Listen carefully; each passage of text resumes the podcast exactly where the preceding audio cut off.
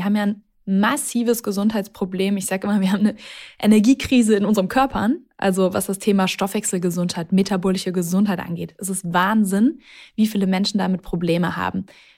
Das Thema Übergewicht. In Deutschland ist über die Hälfte der Bevölkerung übergewichtig oder adipös, also hat einen zu hohen Body Mass Index. Klar ist das nur ein Marker, aber das zeigt, diese Erkrankungen sind alle miteinander assoziiert. Das heißt, Gewichtsmanagement, gesund bleiben, Prävention, das sind Themen, die müssen wir irgendwie angehen.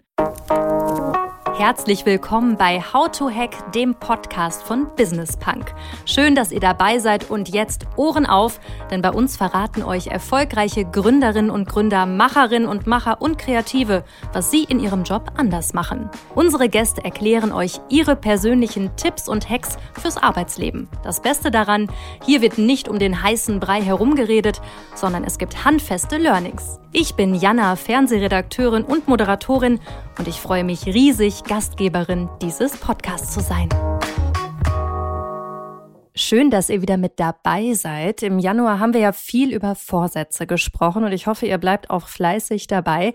Und diesen Monat wollen wir über das Thema Gesundheit reden. Körperliche Gesundheit. Und wie immer sitze ich nicht alleine hier. Meine liebe Business Punk Kollegin und Redakteurin ist heute auch wieder dabei. Hallo Nicole. Hallo Jana. Sag mal, hast du schon in unserem neuen Heft geblättert? Natürlich. Ich habe schon einen Blick reingeworfen. Ist richtig, richtig gut geworden. Chapeau. So lobe ich mir das. Ab heute könnt ihr nämlich am Kiosk die neue Business Punk kaufen und wir beschäftigen uns da mit einem sehr coolen Thema, wie ich finde, nämlich Longevity. Wir schauen uns also quasi an, wie man das Altern hinauszögern kann, oder wie man generell sehr, sehr lange leben kann, indem man sich zum Beispiel einfrieren lässt oder das Bewusstsein in eine Cloud speichert. Ja, du lachst, aber das geht. es ist total crazy, ja. Ja, und wir schauen uns auch an, wie dann eben mögliche Lebensbiografien aussehen können. Aber so ganz abgefahren wird es hier im Podcast nicht zu gehen diesen Monat, oder? Also es geht in die Richtung, aber ich glaube, es wird nicht ganz so krass.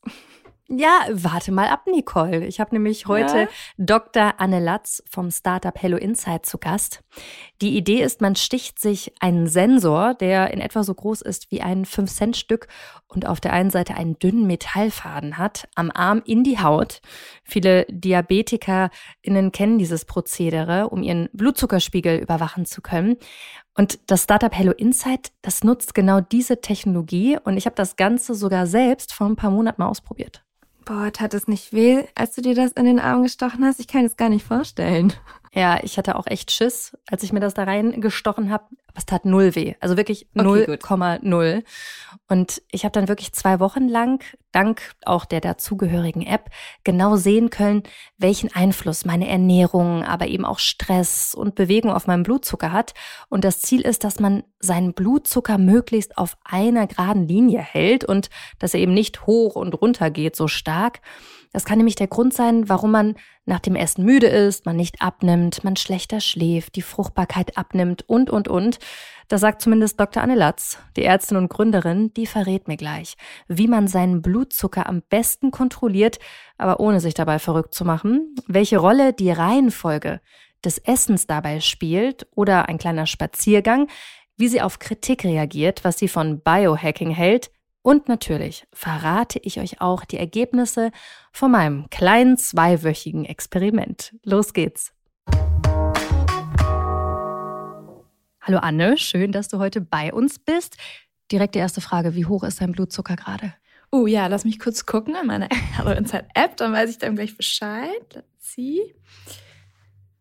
Jetzt hast du dein Handy an den Arm gehalten. Genau, an meinen Sensor an den Arm. Müssen wir gleich mal aufklären, was ich hier mache.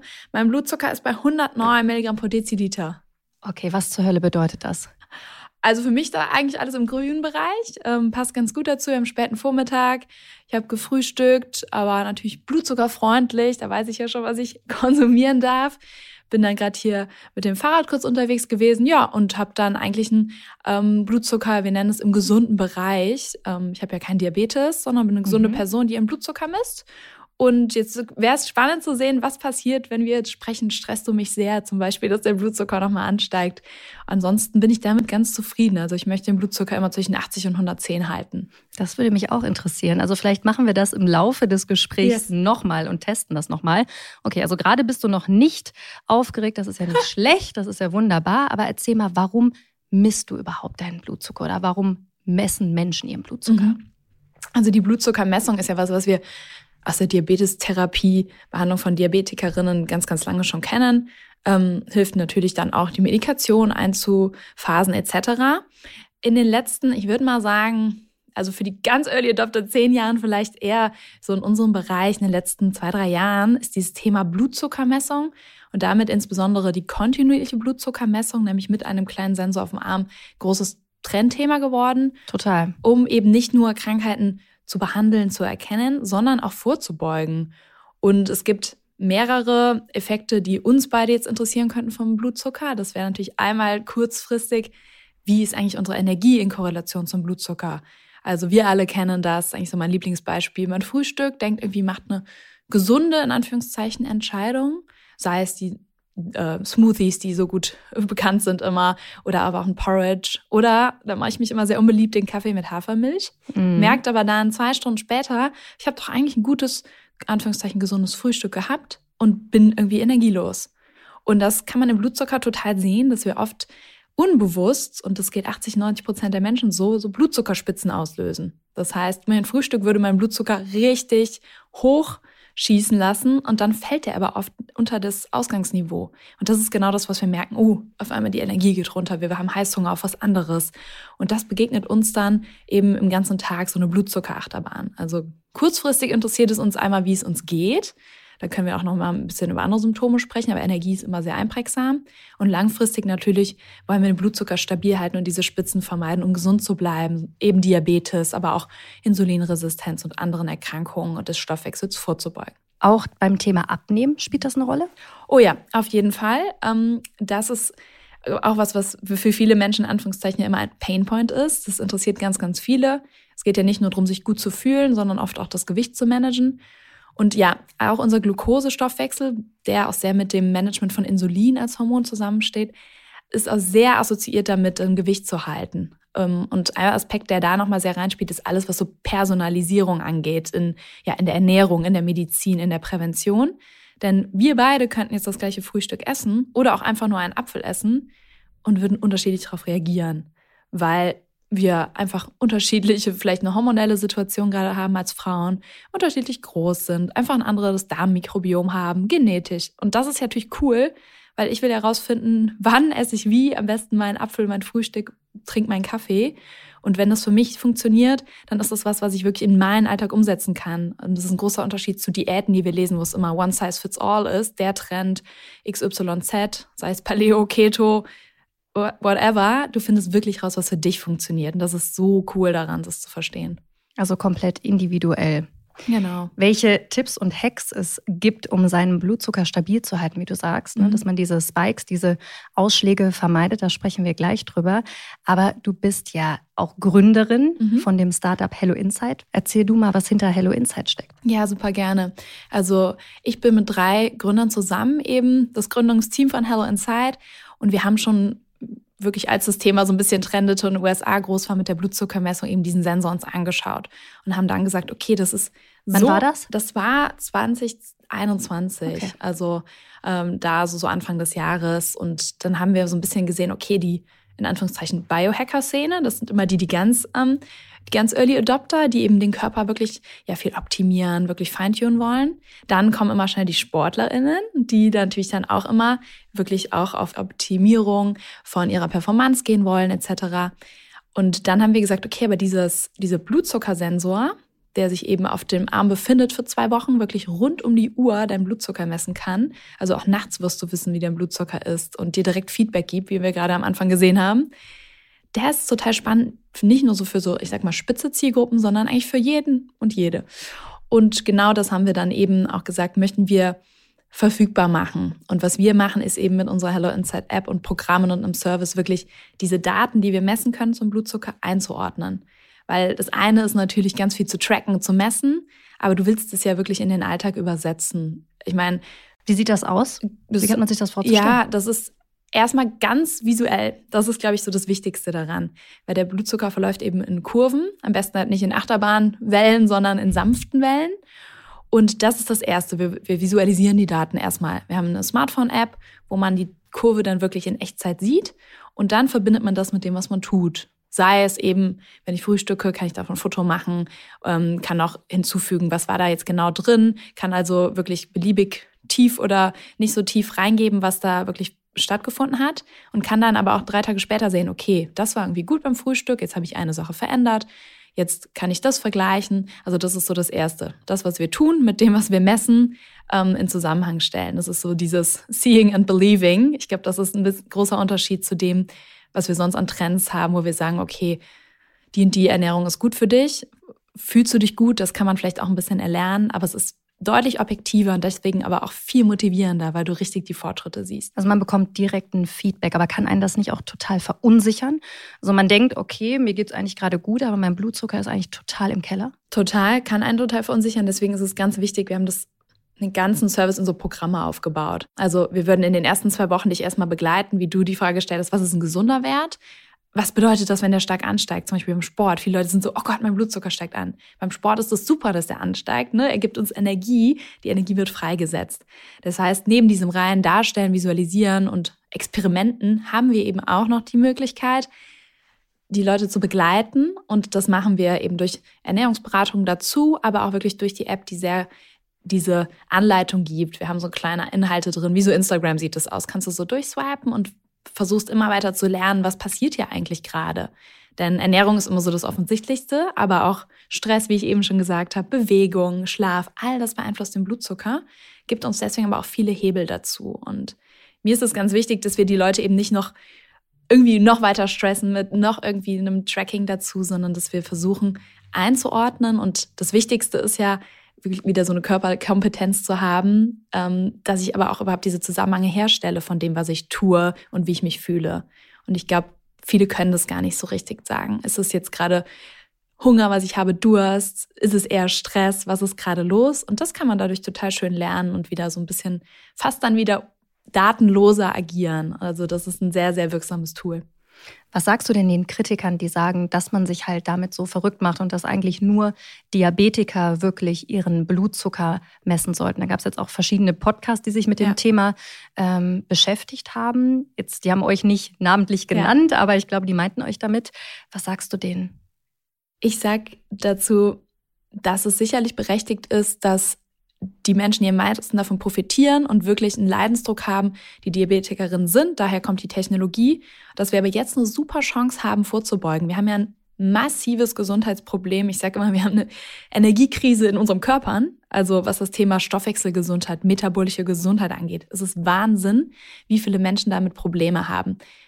Das Thema Übergewicht. In Deutschland ist über die Hälfte der Bevölkerung übergewichtig oder adipös, also hat einen zu hohen Body Mass Index. Klar ist das nur ein Marker, aber das zeigt, diese Erkrankungen sind alle miteinander assoziiert. Das heißt, ne, du hattest schon angesprochen, Gewichtsmanagement, gesund bleiben, Prävention, das sind Themen, die müssen wir irgendwie angehen.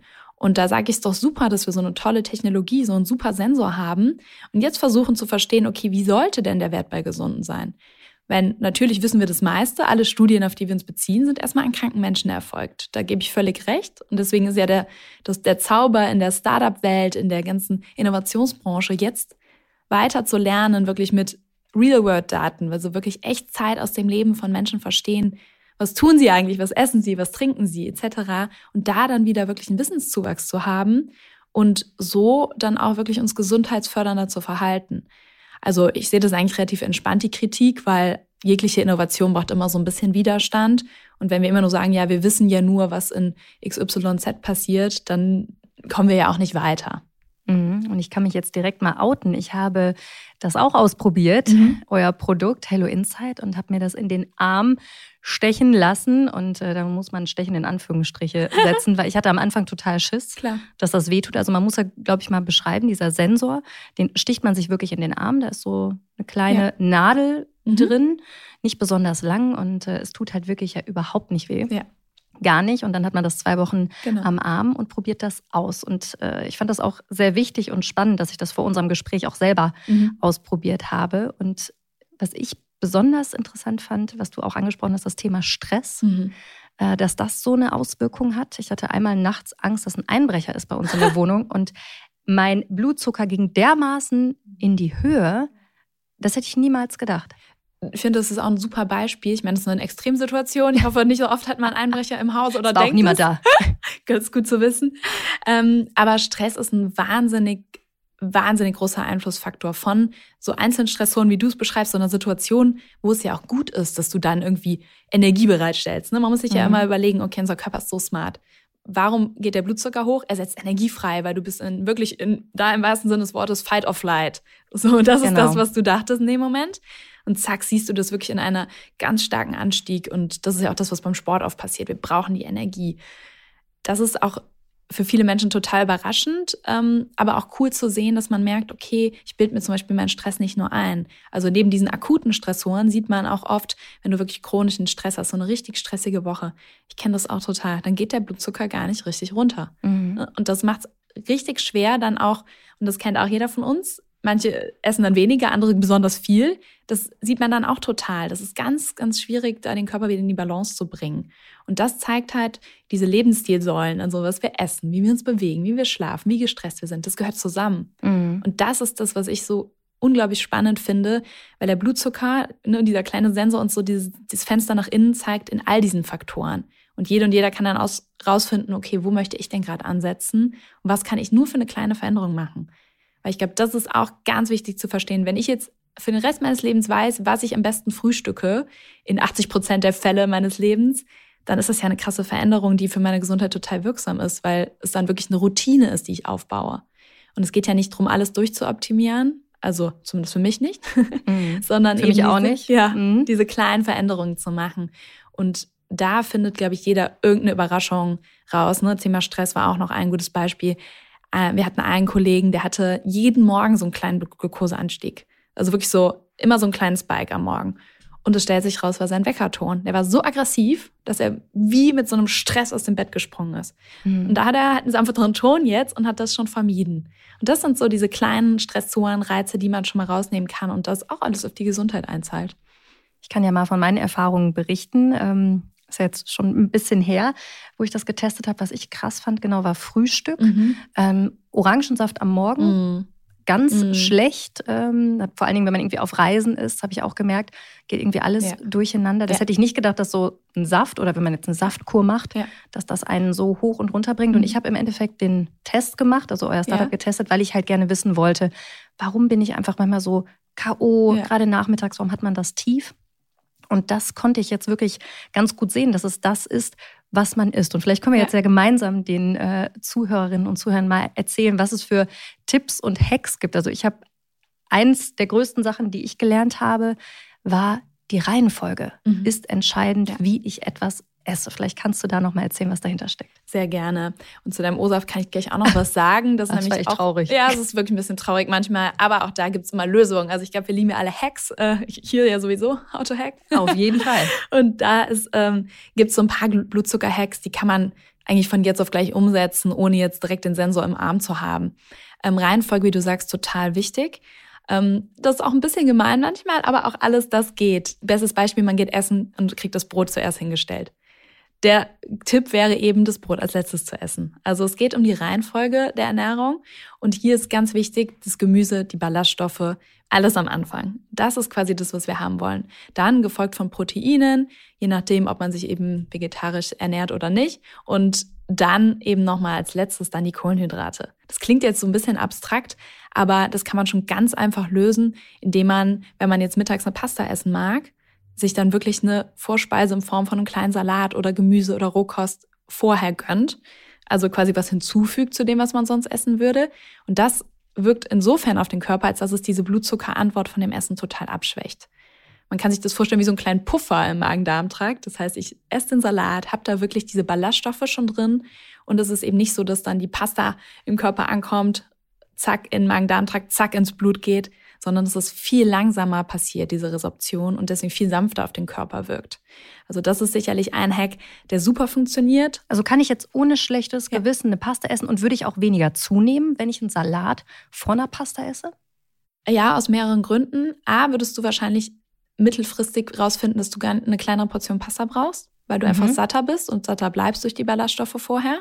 Aber ja, du würdest auch dadurch, dass du diese Spitze vermeidest, ne, diesen starken Anstieg, wenn du die Pasta ohne, ohne jetzt die äh, Vorspeise in Form vom Salat essen würdest, würdest du einen stärkeren Anstieg haben, aber auch einen stärkeren Abfall. Das heißt, obwohl du eine große Portion Pasta isst, und ich glaube, jeder kennt das Food-Koma und trotzdem habe ich zwei Stunden später wieder Hunger. Mhm. Und das ist genau das, was du dadurch vermeiden kannst, weil die Ballaststoffe in dem Salat helfen dir länger satt zu bleiben. Und diese stabile Blutzuckerkurve korreliert total mit so einem Sättigungsgefühl und weniger Heißhunger. Weil was passiert sonst oft? Du hattest ein großes Mittagessen, danach fällst du in so ein Tief und denkst dann spätestens um drei, jetzt brauche ich aber noch einen Kaffee und am liebsten aber auch noch mal einen Cookie dazu. Und dann geht's halt los, weil der fährt dich dann quasi auf die nächste Achterbahnschleife hoch. Weil dann geht's, ne, du cravest gerade was, was halt eben dir schnell Energie gibt, was es auch tut, dann aber wieder runterfällt. Und das ist das, was du auf jeden Fall dann sehen wirst, auch in deinem ja, Energie- und Gewichtsmanagement. Das ist ja total krass, weil das, ich glaube, dass damit können jetzt viele äh, sich relaten, ähm, ja. dass man genau das hat im Arbeitsalltag. Genau wie du das sagst. Und dann dieses Nachmittagstief, das macht einen ja auch extrem unproduktiv. Ja, Mittagessen ist so ein super Beispiel. Das, und da muss ich zugeben, da bin ich immer auch noch nicht selber an dem perfekten Punkt, weil was beeinflusst auch noch Mittagessen? Oft ist es, zumindest für mich, die am schnellsten, Mahlzeit, die ich am schnellsten esse. Also auch Thema Stress. Ne? Mhm. So, dann kommt das Essen, man hat nicht so viel Zeit, nimmt sich nicht so die Ruhe, anstatt mal dreimal vorher durchzuatmen und zu sagen, okay, so, jetzt ist Rest and Digest, also Verdauungszeit. Ich esse jetzt, fahre mich kurz mit fünf Atemzügen runter, mach dann in Ruhe meine Mahlzeit, am besten eben nicht vorm Computer, am besten mit einem gewissen Puffer danach. Und das ist das, was im Alltag halt sehr oft torpediert wird von, ja, jeder halt kennt es. Ad-Hoc-Meetings, irgendwelchen mhm. Deadlines, was auch immer. Und was du nämlich eigentlich im perfekten Fall noch tun würdest, wäre nach deinem Mittagessen noch eine kleine Bewegungseinheit. Damit meine ich jetzt nicht, dass du jetzt deinen Workout direkt machen musst, sondern am schönsten natürlich so vor die Tür gehen, mal zehn Minuten um Block einen Spaziergang machen. Und zehn Minuten reicht da innerhalb mhm. der ersten 15 bis 20 Minuten nach dem Essen. Auch das hilft, diesen Blutzuckerantwort total abzuschwächen. Warum? Weil die Muskeln aktiviert werden und die dann die Glucose direkt aufnehmen und weiterverwenden.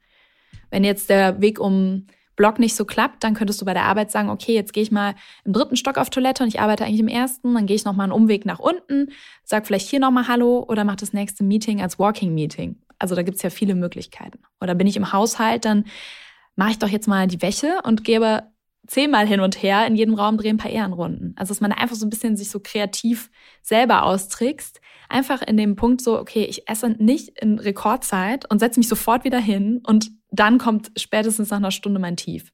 Also dieser Mythos Verdauungsspaziergang, da ist echt was dran. Hey, so viele von diesen alten Hacks äh, sind ja. eigentlich total wahr. Also ich finde es auch spannend, zum Beispiel, ähm, du hast hier das Thema Früchte gebracht oder Fruchtsäfte. Mhm. Viele Menschen sind schockiert, wie sie auf zum Beispiel Trauben reagieren. Ne? Das ist natürlich auch viel Fruchtzucker drin. Ähm, das sind ja generell, wenn man so überlegt, Trauben sind sehr süß. Ne? Deswegen passt das auch, dass es irgendwie einen starken Glukoseanstieg gibt. Aber warum isst man Trauben mit Käse? Weil das eben auch viel ne, Protein und Fett im Käse, das verbindet das. Ah. Und das ist auch so was, was ja niemand früher so gesagt, jetzt machen wir mal hier den Ernährungshack, aber was hm. viele Menschen schon gemerkt haben, das wirkt halt so besser auf meinen Körper und die Energie ist dadurch stabiler.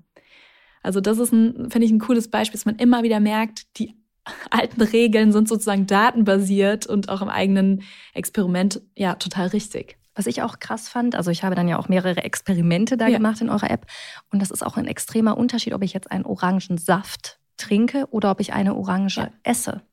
Ja, was steckt dahinter? Das ist auch total, ja, eigentlich super, dass man das jetzt nochmal merkt, mehr oder weniger ähm, aufdeckt, dass jetzt eben das ganze Thema Smoothies, ähm, Smoothie Bowls, dass man da ein bisschen aufpassen muss, was wirklich auch drin steckt. Ne? Nur weil man jetzt denkt, Frucht steht drauf, ist ja nicht immer nur Frucht drin. Also oft setzt das, das was natürlich bei Säften oft passiert, ist, dass noch irgendwie Zucker extra zugesetzt ist. Aber sagen wir mal, selbst der frisch gepresste Saft, der hat natürlich eins nicht mehr. Das sind diese Fasern, Ballaststoffe. Und das ist das, was du natürlich immer sonst, wenn du ein Obst isst, noch dabei hast. Also wenn man so überlegt, wie von der Natur uns das Obst gegeben wurde, im Ganzen. Plus, du hast oft, wenn du diese Säfte dir anschaust, sind da in einem Saft vielleicht drei Äpfel drin. Wann würdest du mal drei Äpfel hintereinander essen? Also mhm. auch diese Dosierung ist natürlich eine ganz andere. Das heißt, man soll auf jeden Fall weiter ähm, Obst und Gemüse essen, aber halt am besten in seiner ursprünglichsten Form. Ne? Also weder hochprozessiert, das heißt in Säften, Smoothies schon verarbeitet, sodass der Körper gar keine Arbeit mehr hat und gar keine Ballaststoffe mehr dazu. Und dann oft, weil, ne, gerade wenn man sich so ein bisschen leiten lässt, wie schmeckt Obst eigentlich als Dessert? Also das ist vielleicht auch nochmal zum Thema Reihenfolge wichtig. Oder, und das ist nochmal ein weiterer Hack, eben in Kombination mit Protein und Fetten, beispielsweise aus Nüssen oder Nussbutter. Das ist auch was, was man total ausprobieren kann. Ist mal ein Apfel so und ist ihn dann mal in Apfelstreifen geschnitten mit zum Beispiel Nussbutter dazu. Du würdest sofort einen Unterschied sehen und auch länger satt bleiben. Okay, das ist krass. Und jetzt hast du gerade schon Dessert angesprochen. Ja. Äh, ich muss mich outen als großer Schokoladenliebhaber und Dessertliebhaber. Mhm. Vor allen Dingen auch ah, im Restaurant. Und da macht man eigentlich, sagst du, schon einiges intuitiv richtig, dass man es am Ende ja. Isst. Also süßig, mhm. süße Sachen immer am mhm. Ende. Warum ist das so? Also es ist gar nicht gut, jetzt einfach schon vorher mal ein bisschen zu snacken. Also wenn du vorher snackst, das ist eigentlich mein Lieblingstipp, wenn man kocht, ist das Beste, kannst du schon ein bisschen Rohkostgemüse mal vorweg snacken, dann hast du das Thema Veggie Starter, also Vorspeise mit irgendwie Ballaststoffen schon mal abgehakt. Was bei Dessert, und ich bin auch ein großer Fan von Dessert und 80-20-Regel im Leben ne, und mal irgendwie fünf gerade sein lassen, aber beim Dessert ist es einfach total eindrücklich. Ist mal, sag ich mal, Schokolade, ein Cookie auf in Anführungszeichen nüchternen Magen am Nachmittag um drei und ist es nach einer Mahlzeit, die schon voll ausgewogen war, eben mit Ballaststoffen, Proteinen, Fetten, Kohlenhydraten, wo der Körper schon mit verdaut und wo ja, im Magen-Darm-Trakt schon ein bisschen was, was zu tun ist und wirklich nicht der Zucker sozusagen reingeht und zack in unser Blut. Und dann kann man super quasi Dessert als Dessert essen, aber halt wirklich nach der Mahlzeit und nicht als Zwischensnack. Bei mhm. Snack würde ich halt immer sagen, da kann man auch können die meisten Leute noch richtig viel rausholen. Was sind so smarte Snacks? Ne? Nüsse tauchen immer wieder auf, habe ich jetzt auch schon ein paar Mal genannt. Kann man sich richtig durchprobieren. Ähm, auch alles, was so Humus oder so angeht, das klappt auch super. Da kann man, muss man für sich natürlich was rausfinden, was einem, einem schmeckt und kann sich so ein bisschen umstellen.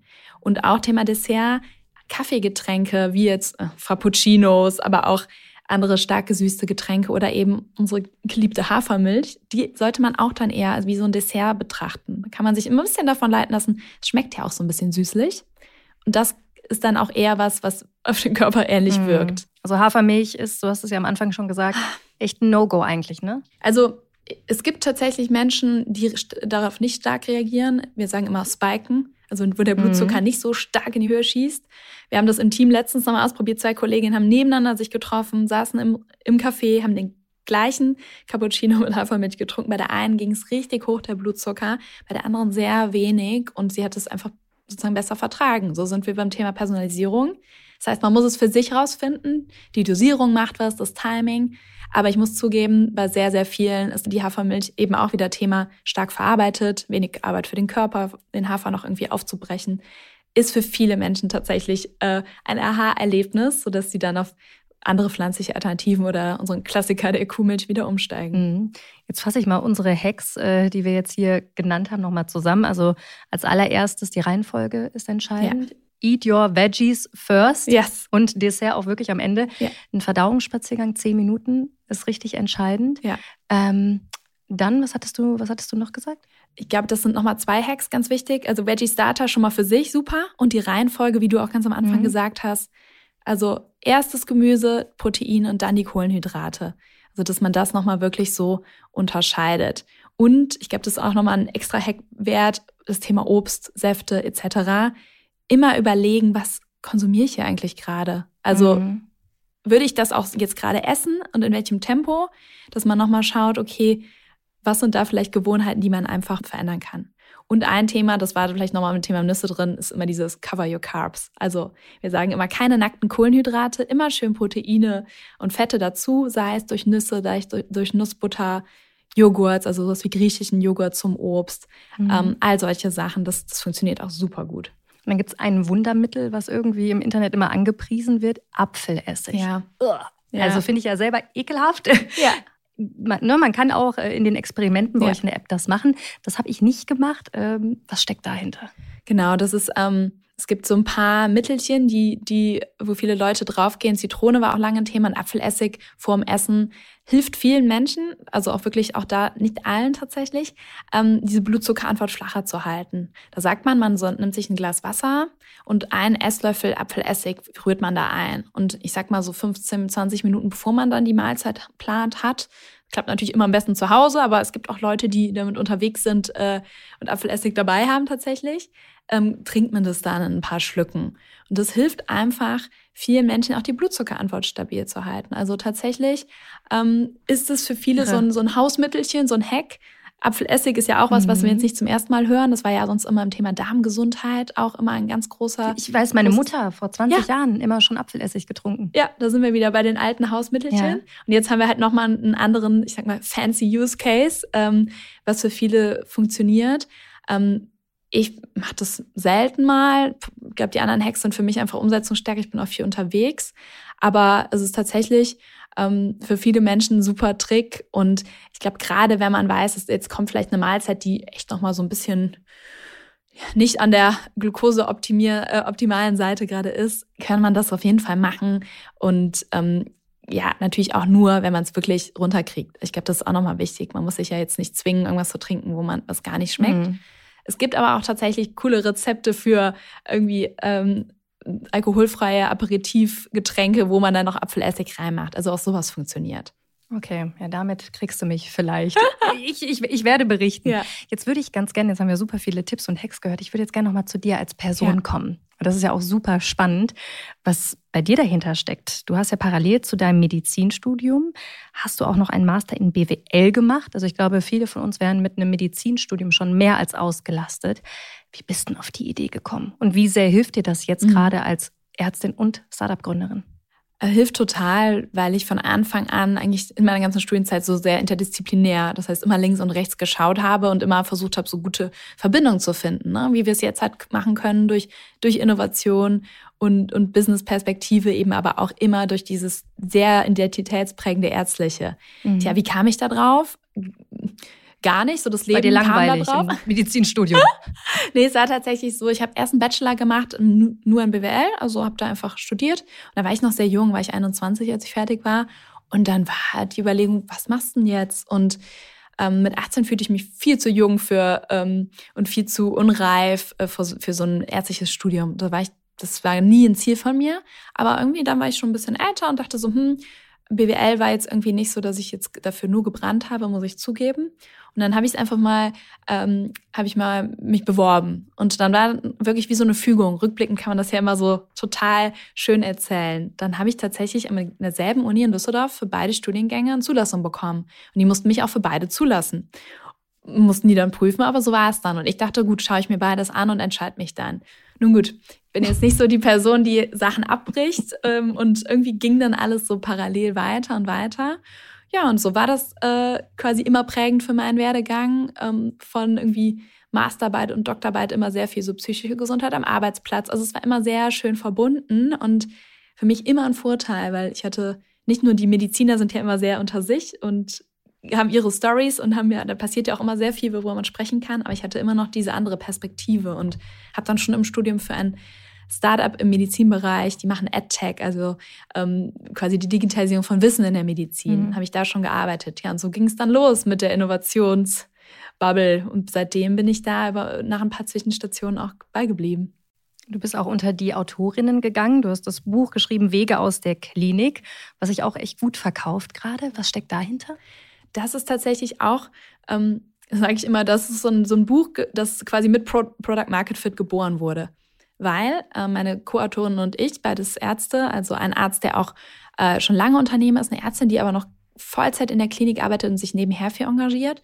Wir wurden immer wieder konfrontiert mit den wiederkehrenden Fragen von Kolleginnen, also jungen Medizinerinnen. Was macht ihr da? Was muss ich dafür können? Ist das auch was für mich? Äh, wie kam es dazu? Und diese Fragen waren so oft, dass wir erstmal ein paar Artikel geschrieben haben, dann auch in Podcasts darüber gesprochen, aber dann haben wir gemerkt, okay, wir können irgendwie ganz viele Learnings hier teilen von diesem eben nicht geradlinigen Weg und wie wir diese Brücke schlagen können von verschiedenen Bereichen. Das ist ja Unternehmertum nur eins, da gibt's ja auch noch Medizinjournalismus oder eben in der Pharmabranche. Also ganz viele coole Beispiele. Und wir haben natürlich ein Netzwerk von Ärzten auf Abwägen sozusagen. Und so haben wir dann dieses Buch geschrieben, auch in einer sehr kurzen Zeit, weil es so intrinsisch war und so ähm, unsere Historie mit drin hat. Und wir übersetzen es auch gerade ins Englische, weil das wirklich schon in Deutschland sehr äh, erstaunlich gut ankam. Ähm, Im einem Verlag haben wir das ja auch gemacht. Und ja, zeigt halt nochmal, wie, wie sich so viele Berufsbilder ändern, ne? wie so Hybride da stattfinden können. Also hat super Spaß gemacht und ist ja auch eine sehr ehrliche Story von uns, weil wir alle in den Rollen so ein bisschen verschwimmen und immer ein bisschen was anderes machen. Und ganz wichtig, das Buch heißt zwar Wege aus der Klinik, im Englischen Beyond the Bedside, vielleicht noch ein bisschen schreibt noch mal mehr, was wir eigentlich damit meinen. Da geht es nicht drum, verlasst alle die Klinik. Das mhm. ist immer so ein bisschen der erste Vorwurf. Das wäre jetzt meine nächste kriegt. Frage gewesen, ja. ne, ob ihr das jetzt damit bezwecken wollt. Absolut nein. Ja. Ähm, wir zeigen eigentlich nur Alternativen auf und gerade jetzt zum Beispiel Unternehmertum, Innovation, Startups sind die besten Rollen eigentlich die, die die Brücken bauen. Jemand, der noch klinisch ist und sagt, aber durch meine Erfahrung, durch meine Painpoints, meinen Leidensdruck, meinen Alltag, der hier so ineffizient ist, habe ich die und die Idee, kann das nicht jemand bauen, machen, tun? Und kann ich diese Firma nicht beraten oder Teilzeit bei, dabei sein oder das Produkt mit vertesten oder gestalten? Ähm, also da ist es gerade wichtig, dass man die hat, die wirklich mit den Patientinnen weiterarbeiten, die gute Medizin machen und gleichzeitig wir eben immer uns weiterentwickeln können, um wirklich auch das Gesundheitssystem da nachhaltiger zu gestalten. Weil im Moment ist es ja eher katastrophal, was man so mitbekommt von den Arbeitsbedingungen in der Klinik und auch der Unzufriedenheit. War das auch ein Grund, warum du gesagt hast, ich will nicht in der Klinik arbeiten? Das war eher so ein Grund, es kam eine super Opportunität, äh, als mhm. ich in der Klinik war. Ich habe auch in der Uniklinik in Köln gearbeitet und werde auch nochmal hin zurückgehen. Also es ist quasi für mich nie ein so raus und äh, Adieu auf Nimmerwiedersehen, auf gar keinen Fall. Dafür ist dieses Ärztliche viel zu prägend. Aber es war in der Situation quasi der, der Mehrwert, A, von dem, was ich tun konnte, aber auch wie ich wirksam werden konnte, war einfach, hat überwogen. Und gleichzeitig braucht man ganz, ganz stark immer wieder den Bezug zur Basis, sage ich mal. Ne? Ich meine, du kennst das, du bist mit vielen Startups unterwegs, man hat fast eine eigene Sprache, man hat eine ganz eigene Welt. Mhm, viel Denglisch. Viel Denglisch, genau. Ich habe mich ja auch immer wieder dabei. Und da muss man halt immer wieder überlegen, okay, was sind wirklich die die Probleme der Menschen, ein Großteil der Menschen. Und das hast du natürlich viel mehr, wenn du wirklich im Feld bist und mhm. da arbeitest. Jetzt kann ich natürlich die typische Startup-Frage an dich auch stellen. Ja.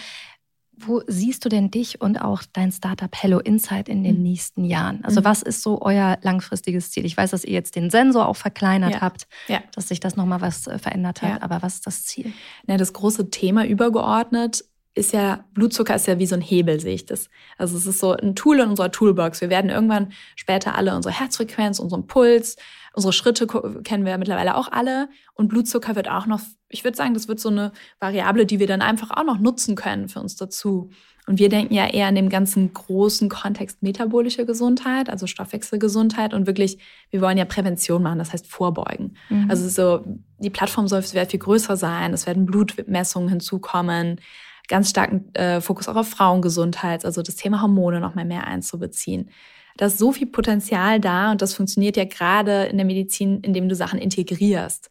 Weil ein Messwert ist gut und der hilft dir gerade bei dieser kontinuierlichen Messung wirklich interessiert zu sein und dabei zu bleiben. Aber du wirst ja immer, je länger es nutzt, mehr Fragen haben. Wie ist jetzt zum Beispiel mein Insulinwert? Aber auch, was macht mein Stress Level? Wie kann ich das nochmal messen und vielleicht auch ausbalancieren? Also wir denken da in dieser großen Plattform und wollen halt wirklich dazu beitragen, ja, dieser großen Energiekrise, ja, da Verbesserungen zu schaffen, für den Einzelnen natürlich auch für die Gesellschaft. Kostenpunkt, haben wir bislang noch gar nicht drüber geredet. Von Hello Insight jetzt? Ja. Startet bei 99 Euro für ein zweiwöchiges Programm, wo man, der Sensor bleibt ja zwei Wochen, wie du beschrieben hast, wird auf einmal angebracht und die Nadel bleibt übrigens nicht in der Haut, das ist auch nochmal wichtig. Die hilft ja. uns nur bei der Anbringung. habe ich auch, habe ich auch direkt mal ja. nachgeguckt. Und was äh, unseren Blutzucker bestimmt jetzt nicht in die Höhe ja. treiben wird, ist das Wasser, was neben dir steht, was mm. wir brauchen für unser yes. Spiel. Ich habe noch nie. Ja. Kennst du das Spiel? Ich weiß, du bist fleißige How to Hack Hörerin, dann ja, kennst klar, du ich es. Ich kenne deine Folgen. Ach, sehr schön. Für alle, die das Spiel noch nicht kennen, erkläre ich es noch mal kurz. Wenn deine Antwort auf meine Frage doch ist, dann musst du einen Schluck trinken. Und wenn deine Antwort stimmt ist, dann kannst du das Glas, beziehungsweise in deinem Fall die Flasche, stehen lassen. Wir fangen einfach mal an. Ich habe noch nie mich mal extrem überfordert gefühlt. Okay, da trinkt sie. Oh, das war aber kein zu großer Schluck. Ja, ich müsste mehrere nehmen, auf jeden Fall. mehrere wann, kleine. Wann vor allen Dingen? Jetzt gerade im Moment oder eher früher? Mm, immer mal wieder tatsächlich. Ähm, ich liebe sozusagen dieses interdisziplinäre in mehreren Rollen und zwischen den Welten unterwegs sein. Aber es ist auch wirklich ein Ritt, ne? Und zwischendurch war es halt mhm. halt vielleicht mehr, man sagt ja immer, es ist ein Marathonlauf, kein Sprint. Ja, trotzdem ab und zu bin ich in so Wochen und Phasen, wo ich so denke, okay, es geht irgendwie, wenn ich bis da vorne gesprintet bin, falle ich zusammen. Also sehe ich auch bei dir bei Instagram, wo ich mal denke, okay, jetzt ist sie da und auf dem ja. Kongress und hier. Genau. Also tatsächlich, äh, ne, immer practice what you preach. Ich kann ja immer mhm. dir viel erzählen von Hacks und Gesundheit und sonst was und lerne da auch immer noch ständig dazu. Es sind oft halt Situationen, wo es sehr viel nach außen geht und sehr viel unterwegs sein. Und ich sage immer, das Allerschwierigste an sowas ist es nach außen unbeschwert aussehen zu lassen. Dass mhm. es immer so eigentlich Fun ist, ne? Und das ist ja auch gut so, weil es ist ja nach außen gerichtet, aber es würde halt total unterschlagen, dass es natürlich auch viel Arbeit bedeutet und von Koordinationsaufwand auf, du weißt dass man viel unterwegs ist. Ähm, und gerade dieses, wo ich keinerlei Ruhephasen mehr habe und keinen Alltag mal viel zu Hause zu sein, das sind so Phasen, wo ich immer wieder so merke, puh, genau. Deswegen jedes Jahr oder nach jeder so einer Phase plane ich es dann wieder neu und versuche es zu entzerren und dann ab und an wird es dann doch wieder so ein bisschen viel.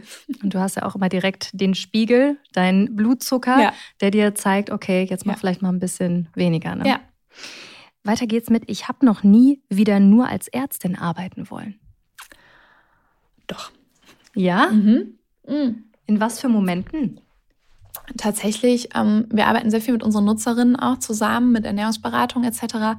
Und ich liebe es einfach, diesen persönlichen Kontakt zu haben. Mhm. Wenn du halt, weil oft ist es ja sehr abstrakt, ne? ich, ich meine, ich weiß, was wir in unseren Inhalten haben, wir machen unsere Programme selber, auch im Team, aber dann im Eins zu eins mit der Person zu sein und zu merken, ich sagte jetzt zum Beispiel Veggie Starter und sie sagt aber, aber ich vertrage ja gar nicht so gut Rohkost oder Ballaststoffe. Und das dann auf ein Level runterzubringen, wo du merkst, okay, aber es gibt tausend Möglichkeiten, das wirklich zu integrieren und diese, diesen kleinen Mehrwerte und Aha-Erlebnisse zu schaffen, ähm, liebe ich, weil ich habe ja auch in der Psychotherapie vor allem gearbeitet. Und das ist ja gerade dieses Eins zu eins im Gespräch sein, den Raum aufmachen für Fragen, für Sorgen und Lösungen zu präsentieren. Also das ist immer total schön. Okay, also ich merke, bei dir ist auf jeden Fall alles im Fluss. Ja. Wer weiß, wo es dich noch hintreibt. Nächste, ich habe noch nie Frage. Ich habe noch nie mich richtig blamiert. So richtig tatsächlich fällt mir jetzt gerade nichts ein. Also, Oder du stehst über den Dingen.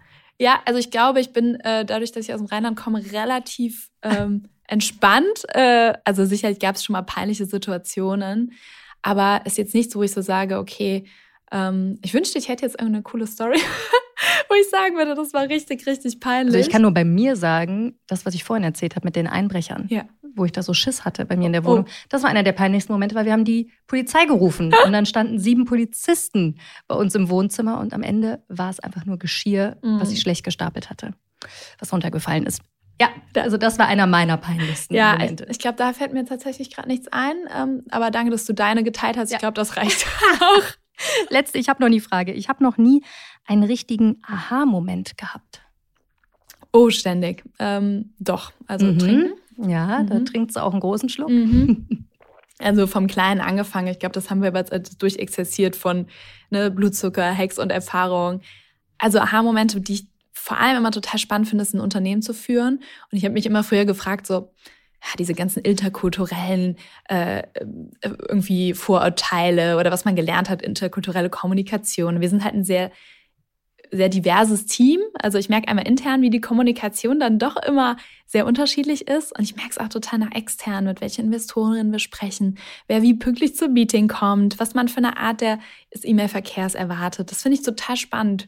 Also das nicht nur meine medizinischen mhm. Learnings, sondern alles, was man so in in einem sehr abstrakten BWL-Studium lernt, absolut seine Berechtigung hat, von Führungsstilen angefangen noch dazu. Also das finde ich immer, das finde ich total cool zu sehen, aber es ist voll oft so, ah ja, stimmt, das hast du mal gelesen vor zehn Jahren.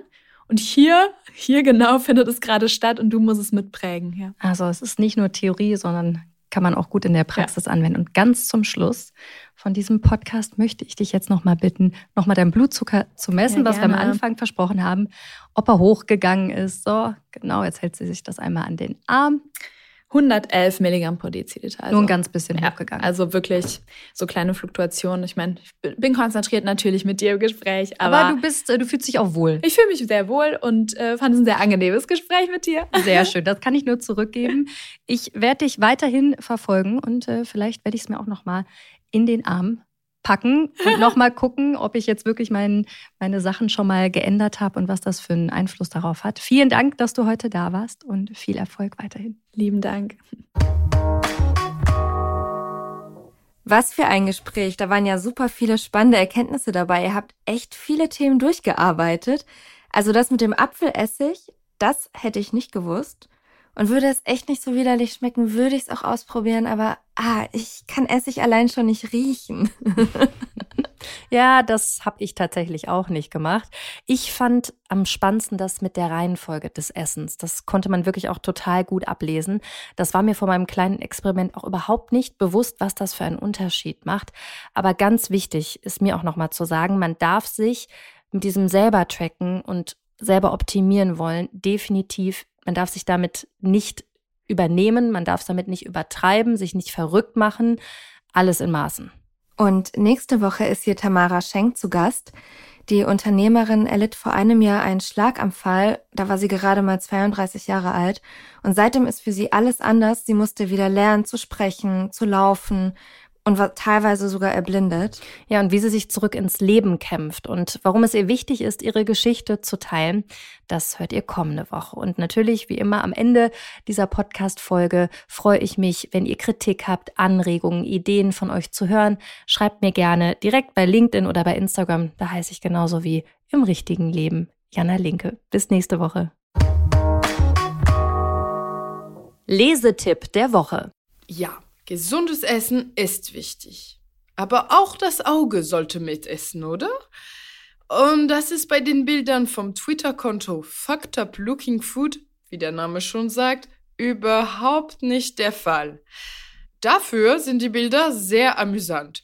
Avocado Toast, der wie Schreck aussieht, Caesar Salat ohne Salat oder der klassische Mettigel, das Konto beweist, dass es in Sachen Kreativität beim Essen keine Grenzen gibt.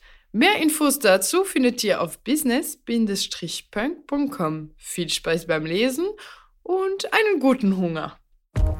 Das war How to Hack für heute. Ich hoffe, es hat euch gefallen. Immer donnerstags gibt es eine neue Folge. Abonniert uns gerne fleißig auf RTL Plus Musik oder wo auch immer ihr Podcasts hört. Und über eine 5-Sterne-Bewertung würden wir uns natürlich auch sehr freuen. How to Hack ist eine Produktion der Audio Alliance. Host Jana Linke. Redaktionelle Mitarbeit Lucille Garnier und Nicole Plich. Audioproduktion Lia Wittfeld.